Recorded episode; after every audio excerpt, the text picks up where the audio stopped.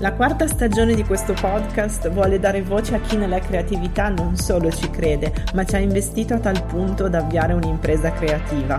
Vogliamo sapere come ha iniziato, come ha organizzato la propria attività, quali sfide ha affrontato, ma soprattutto perché lo sta facendo, quali sono le motivazioni profonde e la visione di lungo periodo.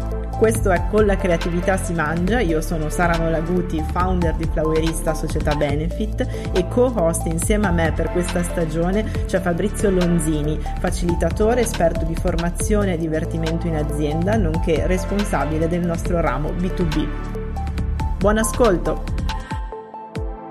Ciao a tutte, ciao a tutti, bentornati. Siamo alla nona puntata di questa quarta stagione e grazie al mio ospite Antonio Pagano di essere qui oggi. Ciao, buongiorno.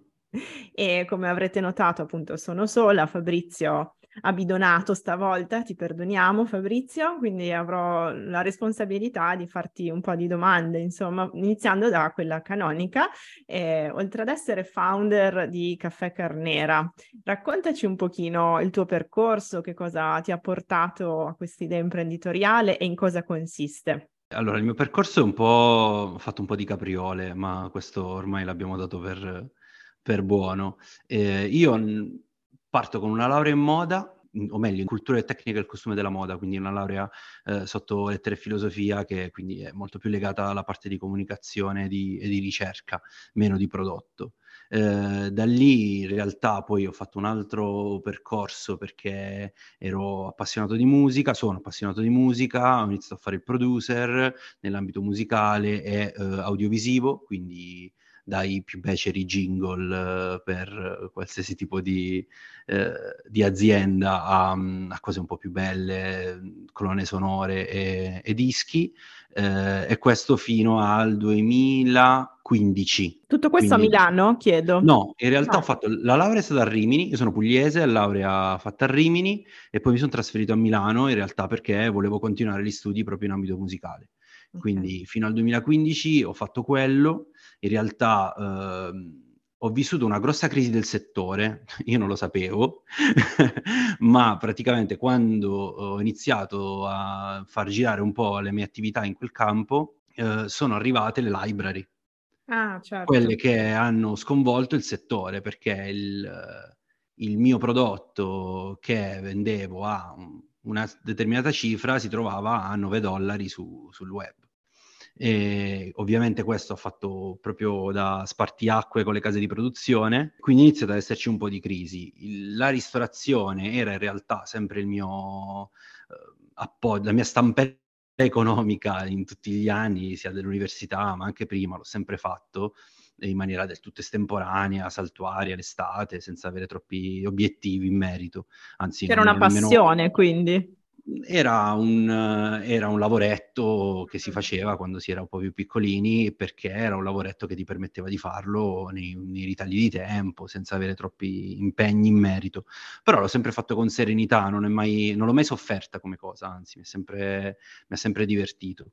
In maniera del tutto quasi casuale, proprio nel periodo in cui ero in crisi con il, con il vecchio lavoro, eh, dove cercavo di trovare soluzioni alternative, ho fatto un po' di tutto sempre nell'ambito fonico, audio e musicale, sono imbattuto in quella che poi è stata la mia, la mia svolta, che è una, un'azienda che è un locale, era un locale, adesso è diventata una grossa azienda che è Pavè, sempre a Milano, che è una pasticceria, era una pasticceria, adesso è diventata più pasticcerie, birrerie altri, e, e, altri locali nel settore e loro avevano bisogno di aggiungere una persona di responsabilità, io ero un po' più grandicello, quindi ho già 27 anni, quindi eh, evidentemente gli ho ispirato un po' di fiducia ai loro e io lì ci sono rimasto 5 anni facendo tutto quello che si può fare all'interno di un locale, tutta la varia gavetta, arrivando a fare lo store manager, a gestire un po' di persone, un po' di attività all'interno. Da lì sono passato a un'altra azienda dove invece ho fatto più una parte di management e di buyer, sempre all'interno del food, quindi è un'azienda che gestiva vari ristoranti e io mi occupavo della parte di buying. In quel periodo, quindi stiamo parlando 2019, 18-19, eh, annoiato dal, eh, dal lavoro d'ufficio, che per me era la mia prima esperienza, proprio 5 su 7 alla scrivania, molto molto noioso, grazie a uh, un altro amico che poi è diventato mio partner in crime in Caffè Carnera, eh, che è Gianni Trazzi, che tra l'altro eh, saluto, e, um, mi ha fatto appassionare al mondo del caffè, eh, perché lui stava già facendo un percorso in merito, eravamo stati anche ex colleghi sempre all'interno di Pavè, e, e lì abbiamo detto proviamo a fare qualcosa e da quel proviamo a fare qualcosa in, quella, in quel momento preciso che io ricordo esattamente quando è stato, dove è stato, cosa ci siamo detti, come nei film, esattamente la scena. Non è stata una roba graduale, l'abbiamo proprio deciso in un momento preciso e da lì poi, come si dice, il resto è storia. Ok, adesso ci arriviamo. Ma perché il caffè? Vari motivi. Uno era appunto che mh, è quello di, di, un prodotto che mi ha fatto appassionare, perché è un, è un prodotto che in Italia pensiamo di conoscere tanto bene e quindi io per primo, avendo lavorato nei locali, soprattutto io lavoro sempre nei locali da mattina, da colazione, quindi eh, pensavo di saperne, lo compravo, gestivo gli ordini, parlavo con i fornitori, per me era un prodotto che pen- credevo di conoscere. Poi ho scoperto di non conoscere per niente, perché parliamo del caffè come se fosse un solo prodotto, invece si dovrebbe parlare dei caffè, è come il vino, non, non esiste il vino, esistono uh-huh migliaia di milioni di tipologie e variazioni sul tema. E, e, il caffè è così, quindi mi si è aperto veramente un mondo e, e questo mondo mi ha fatto appassionare. E, io penso che i progetti devono partire da, un, da una spinta molto, molto emotiva e soprattutto di, di passione, comunque di curiosità e interesse su un argomento, perché è da lì che poi le idee vengono in maniera molto più fluida. Se poi vogliamo entrare invece un po' nel tecnico, eh, non so quanto possa interessare, però è un prodotto che ha dei suoi vantaggi, soprattutto quando pensi di gestirlo come un tentativo di side project come era per me, avendo già un lavoro, nel senso che è un prodotto secco. Sarebbe stato più difficile pensare di fare del gelato mm-hmm. o di lavorare a un prodotto un, di un certo tipo in una situazione del genere era un, una, un'idea fattibile, ecco, tra le varie mille idee era una cosa che poteva diventare reale. Avevamo le conoscenze, avevamo una rete di contatti, ehm, avevo delle persone che poi sono diventati collaboratori stretti di, di Caffè Carnera, come Matteo Pavoni, che è colui che eh, è il consulente roster, quindi chi realmente tosta il caffè. E, ehm, quindi io mi potevo occupare di tutta la parte di progetto, avendo però delle professionalità che potevano portare avanti la parte strettamente di prodotto. Ok, ti fermo un attimo perché quindi um, ho capito bene, è stato comunque un side project, quindi per un certo lasso di tempo c'è stata una sovrapposizione con uh, il Assolutamente sì. Ok, quindi è una cosa anche che ritorna molto nelle storie che stiamo raccontando, non buttarsi magari a capofitto sin dal giorno zero fondamentalmente nel progetto, vedere un po' come va, come cresce, però circondarsi allo stesso tempo anche di figure importanti, lo sono state per te. Sì, sono due argomenti diversi, ma li affronto tutti e due volentieri, mm-hmm. nel senso che dal punto di vista temporale è vero, eh, c'è c'è una parte di gestazione del progetto che non è necessario che sia uh, full time, quindi ti puoi permettere di gestirla come un side project uh, fatto mentre nei ritagli di tempo.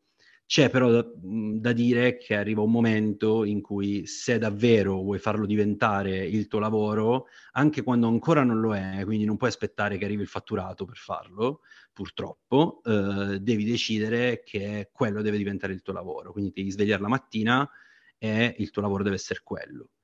Questo non significa che è già il momento in cui arriva il fatturato, e per me è stato il uh, maggio del 2021, dopo aver visto tutto il periodo pandemico dove mh, mm, mi sono un po' risvegliato da, e non solo io nel settore del food, da un torpore in cui credevamo di essere invincibili, è un settore dove tutti dicono e tutti dicevano, beh, se domani vado via da questa azienda ce ne sono 15 milioni in cui io posso entrare.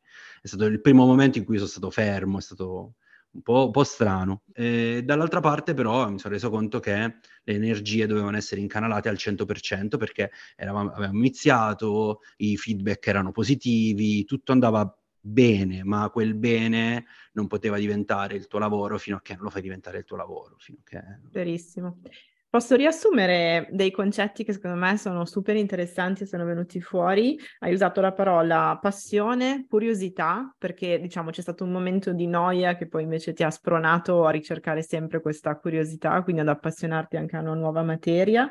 Vedo tantissima contaminazione perché sei passato dalla moda alla musica, al food e probabilmente sono elementi che torneranno e adesso ce lo racconterai. E poi ehm, questa presa di responsabilità, quindi eh, a un certo punto decidere sì, mi imbarco in questa avventura con un grande senso di responsabilità. Ho tracciato un quadro più o meno corretto? Sì, aggiungo la parte delle, delle persone intorno perché mm-hmm. Caffè Carnera non sono solo io, spesso e volentieri vengo identificato come la faccia del progetto, ma questo lo sai meglio di me, eh, ma non sono solo io, ci sono persone da collaboratori esterni ai soci interni.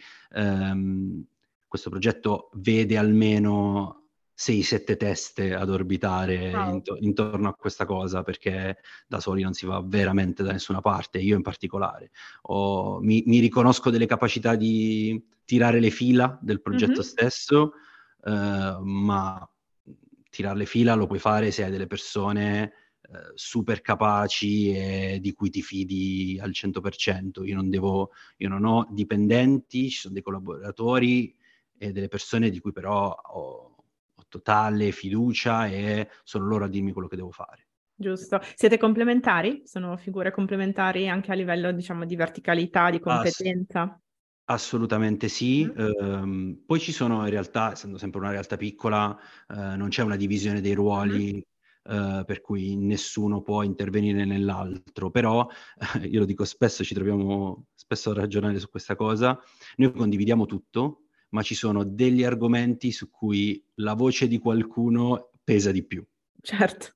Quindi se sul prodotto Gianni dice una cosa, ha ragione Gianni anche se io non sono d'accordo. Se è su un aspetto più, non lo so, da, dall'estetica alla strategia o al packaging, a una, a una, qualsiasi cosa, magari ne parlo io, Gianni mi dice, vabbè, se lo dici tu c'hai ragione.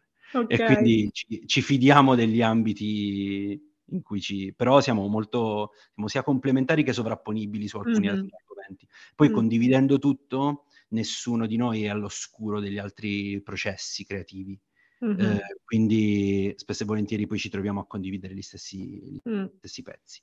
Domanda, eh, scusa, resto... ma te lo sì. devo chiedere, ma siete tutti uomini? Partendo dal presupposto che ci sono sia delle parti interne, quindi i soci, che di collaboratori, eh, no, nel senso la parte di shooting fotografici e tutta la parte di social media management, anche se non gestita dal, al 100%, anche se l'abbiamo già, già come, come argomento, No, sono due donne, sono Studio Bulbo, che si occupa di, di tutta la parte, diciamo, di shooting e di um, immaginario mm-hmm. eh, legato al brand, dove, diciamo, io tiro, tengo un po' la barra dritta, ma loro lavorano la parte più, più fattiva della produzione dei contenuti. Ok, ecco, e ci siamo appunto adesso incanalati verso questo argomento che eh, mi interessa molto ed è quello di branding, perché so che anche per te è un tema caldo e mi ricordo anche che la prima domanda che io ti feci fu proprio ma perché questo nome? Quindi perché Carnera? Cominciamo da lì magari.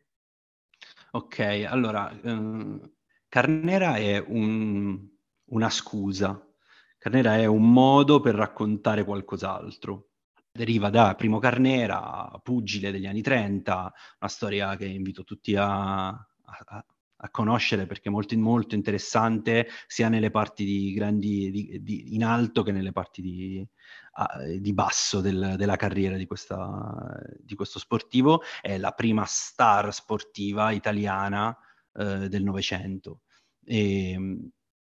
E ci piaceva perché ci piaceva uh, ricondurre il, il, brand a un immaginario uh, classico tra gli anni 20 e gli anni 40, quindi un immaginario di Made in Italy non sporcato dal piano Marshall, mm-hmm.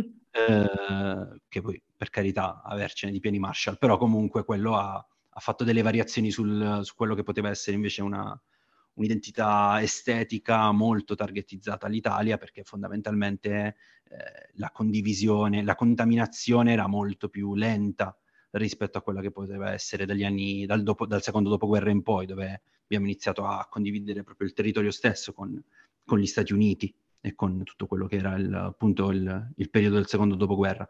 E, ehm, Carnera poi eh, tornava buono per molti motivi, tornava buono perché il nome richiamava quel, quell'aspetto lì, perché l'estetica lo richiamava, perché il percorso che ha fatto Carnera all'interno della sua vita è stato proprio quello di viaggiare tra eh, il Friuli, quindi la zona diciamo di Trieste, che comunque è un grande snodo del caffè, il Centro America, ritornare negli Stati Uniti e poi tornare in Italia. E il, il payoff di, di Carnera è andata origine e ritorno, quindi ci piaceva l'idea di raccontare un viaggio di scoperta delle terre del caffè di ritorno, perché nei, nei brand del caffè commerciali c'è un grande muro tra quello che è il brand e quello che è il prodotto. Spesso e volentieri noi non sappiamo cosa c'è dentro ai brand del caffè commerciale, quali sono le origini che inseriscono, eh, come le trattano, chi sono le persone a, all'inizio di questa filiera produttiva. Noi volevamo togliere il muro del brand e iniziare a parlare di origini. E quindi pur avendo fatto un brand, volevamo che un brand raccontasse tutto il percorso di filiera. E, ehm, questo non ce lo siamo inventato, è tutto mutuato dal, eh, dal mondo degli specialty coffee nord europei, eh, dove le origini sono la prima cosa che viene raccontata prima del brand. Ok. Noi volevamo trovare una via, una via di mezzo, volevamo essere un ponte. Ok, quindi diciamo come ispirazione, appunto, più che brand italiani, c'è stata una ricerca all'estero? Molto difficile da dire perché lavoro più o meno sempre così, eh, difficilmente faccio una razionale ricerca, mm-hmm. sono tutti input che magazzino nel tempo, ci sono cose che mi piacciono e cose che non mi piacciono, eh, spesso e volentieri purtroppo mi stimolano più le cose che non mi piacciono che le cose che mi piacciono. Voglio eh, farlo diversamente. Sì, tendenzialmente il mio motore è sempre se cinque vanno da una parte, devo trovare il modo per andare dall'altra. Uh, questo a volte mi ha portato bene, a volte no, perché a volte quei quattro stavano andando nella strada giusta.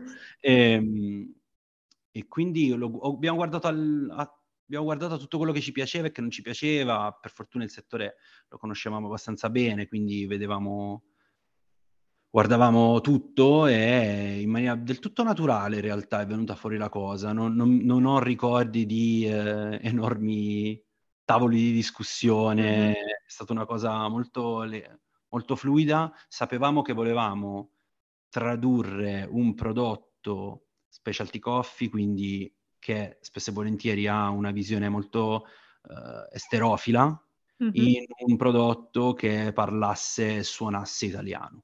Ok, allora qua ti devo fare una domanda, magari scomoda, non lo so, dimmelo tu. Ma l'ambiente del food italiano per chi come me, ad esempio, non lo conosce minimamente, quando ci siamo incontrati, io è stata la prima cosa che ti ho detto, raccontami un po' com'è lavorarci, perché, sai, vengo da altri mondi. Com'è? L'ambiente del food italiano non posso parzialmente dirlo, sicuramente Milano è lo specchio di, di, di una situazione che conosco meglio e mm-hmm. che mi rendo conto che sia la trasposizione di quello che può essere tutto il territorio italiano, ma questo non solo nel food. Milano è un po' un caso a parte rispetto a, a tanto altro. Adesso molta Italia si sta mil- milanesando, ma eh, diciamo se ristringo il campo a quello che conosco, quindi che è la situazione sì. più milanese, è cambiato tanto per due motivi principali. Il, il primo è che si sono alzati tanto i costi, quindi le barriere di ingresso economiche si sono alzate moltissimo e questo, ahimè, ha, ha mietoto delle vittime nel, nei piccoli progetti, piccoli nel, nel senso delle non catene.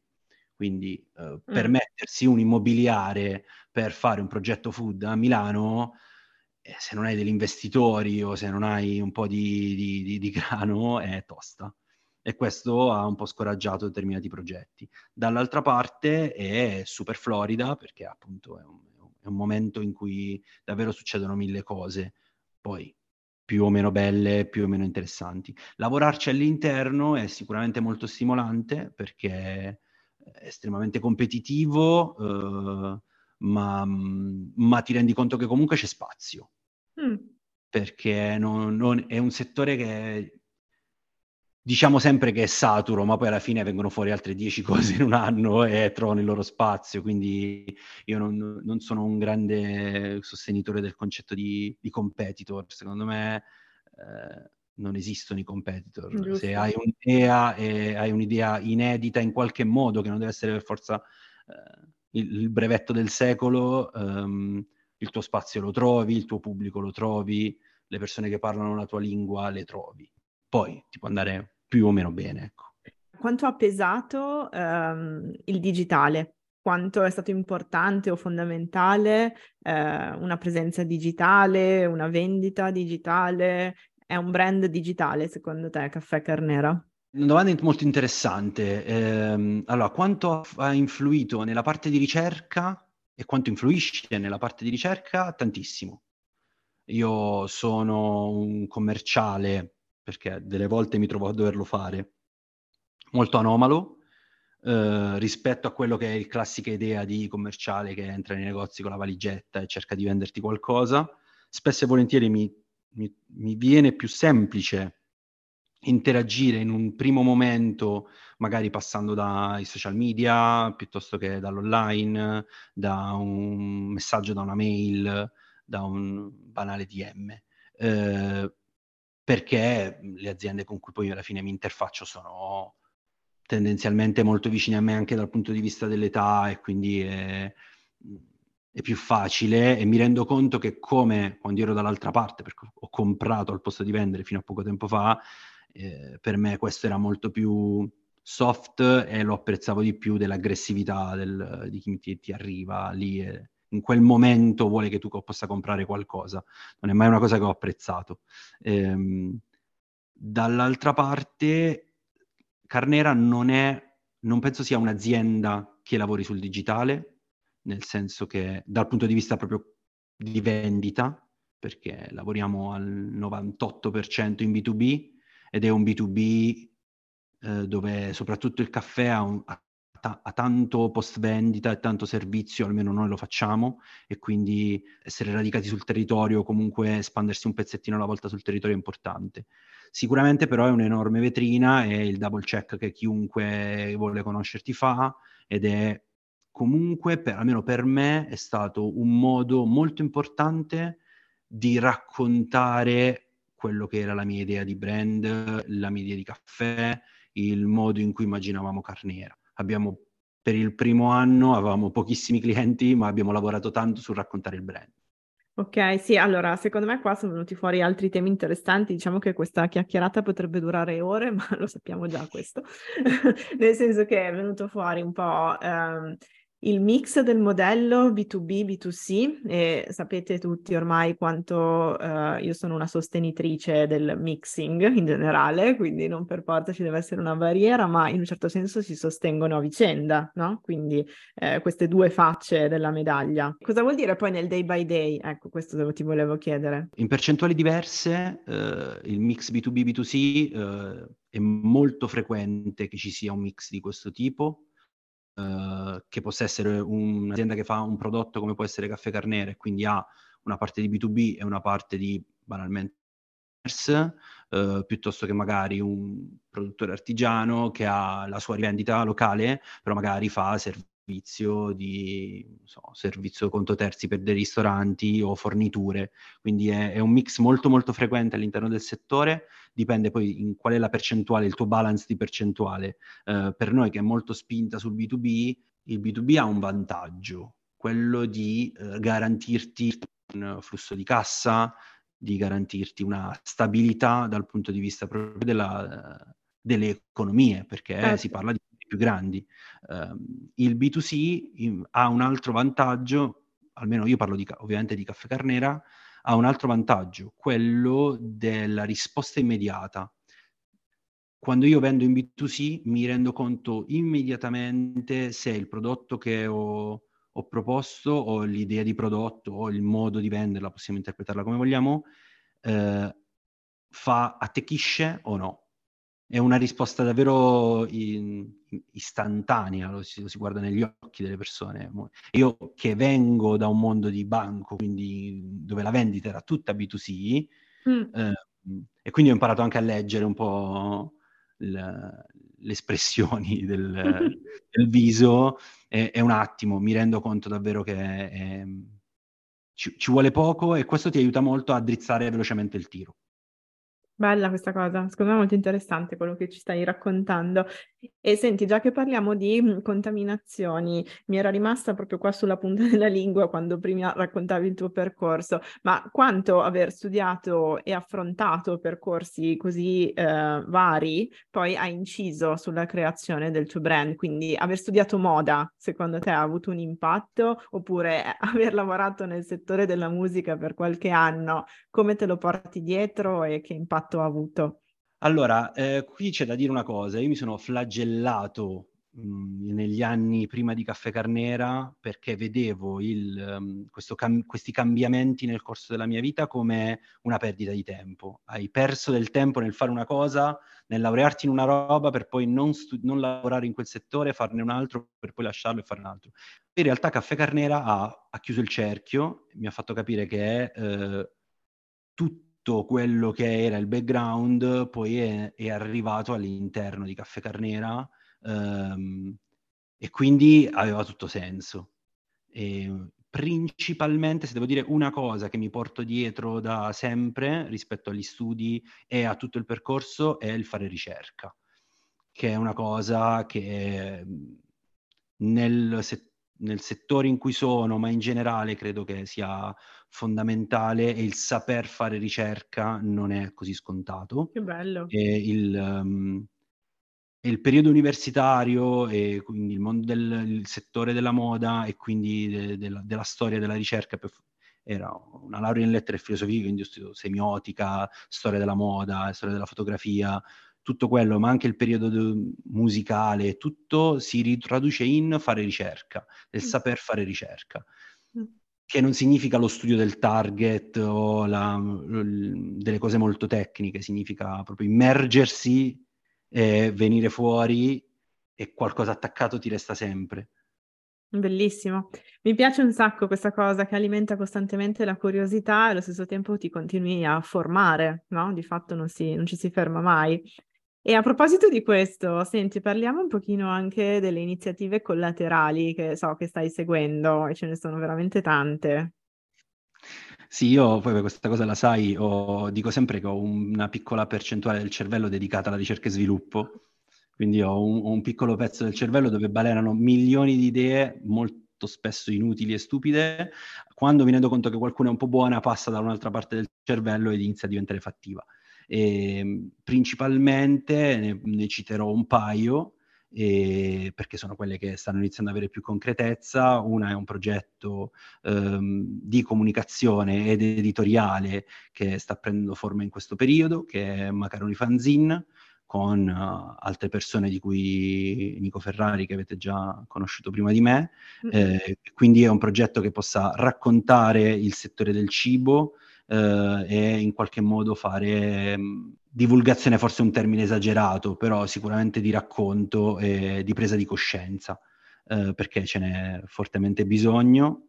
Che partiamo dal presupposto che forse comprare è l'ultima, è l'ultima azione che ci è rimasta più importante di andare a votare. E, mm, e l'altro invece è tutto quello che il mondo flowerista mi è arrivato così in faccia. O, eh, e stanno succedendo tante cose, forse è più facile che possa raccontare poi a tempo debito Sara, però stiamo lavorando a, a fare entrare Flowerista nel mondo del cibo e il cibo nel mondo di Flowerista, mettiamola così.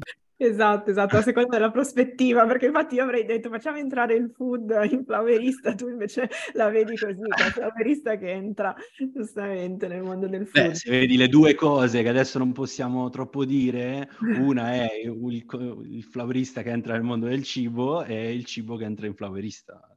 È vero, è vero. No, allora diamo qualche spoiler comunque. Allora, eh... fare te che non so quanto mi posso sbilanciare. diciamo che stiamo registrando questa puntata ed è maggio, quindi per tutti coloro che la sentiranno magari tra un anno, quindi nel 2024, questo ovviamente ormai sarà storia. Però invece adesso che è maggio 2023 possiamo dare uno spoiler, ovvero ci rivediamo in autunno 2023, iniziamo da settembre più o meno e veramente Flowerista entrerà nel mondo del food e viceversa, ovvero con Antonio abbiamo questa idea molto ambiziosa di voler fondare un'academy dedicata agli aspiranti imprenditori e imprenditrici del mondo del food, un po' perché il suo percorso secondo me è veramente di grande ispirazione, proprio perché non è lineare e quindi so che tanti si ritroveranno in questo e, ehm, e, proprio da questa contaminazione che ha sempre caratterizzato il suo percorso, secondo me e secondo tanti altri, ha tirato fuori veramente un progetto imprenditoriale di grandissimo interesse. Quindi mh, ho chiesto ad Antonio di essere appunto parte attiva di questa Academy di cui vi racconteremo ovviamente. E l'altra cosa per cui diciamo è il cibo che entra in flowerista in questo caso, non proprio cibo, però sicuramente il Natale, ma in generale l'autunno si presta molto bene a una special edition che troverete in boutique e che è molto profumata, giusto? Molto, molto delicata, ha a che fare con i fiori, i profumi e anche qua capiremo presto, insomma, e anche con il work-life balance. Assolutamente, che il, diciamo, abbiamo cercato di tradurre tutto all'interno di qualcosa, un oggetto, mettiamola così. un oggetto, un prodotto, ok. Va bene. Senti, è stata una chiacchierata bellissima. Eh, c'è qualcosa che non ti ho chiesto che ci vuoi raccontare? Vuoi lasciare delle bricioline di pane, dei breadcrumbs eh, ai nostri ascoltatori? Faccio sempre fatica perché non vorrei mai sentenziare. Eh, forse di tutto quello che ci siamo detti, penso che la cosa più mm, che, che, vorrei risottolineare è proprio l'idea di non, mh, mm, non pensare che dei percorsi non lineari eh, siano perdere del tempo, perché eh, aver fatto delle cose diverse non può essere mai un muro tra la cosa che farai dopo, ci sarà sempre un pezzettino che porterai avanti, quindi alla fine è solo, alla fine è cultura. E più, più, più ci si sporca le mani in vari, in vari segmenti di questa cultura, è meglio, è meglio è. Grazie Antonio, noi ci risentiamo alla prossima puntata, grazie a tutti per aver ascoltato questa. Ciao! Se ti è piaciuta questa puntata puoi lasciarci un feedback, scriverci attraverso il canale che preferisci oppure puoi condividerla sui tuoi canali social che non guasta mai. Se poi volessi approfondire questi e molti altri argomenti legati al fare impresa nelle creative industries, c'è il nostro sito flowerista.it e il progetto di indagine permanente che abbiamo appena avviato, Osservatorio Imprese Creative. Ciao, alla prossima!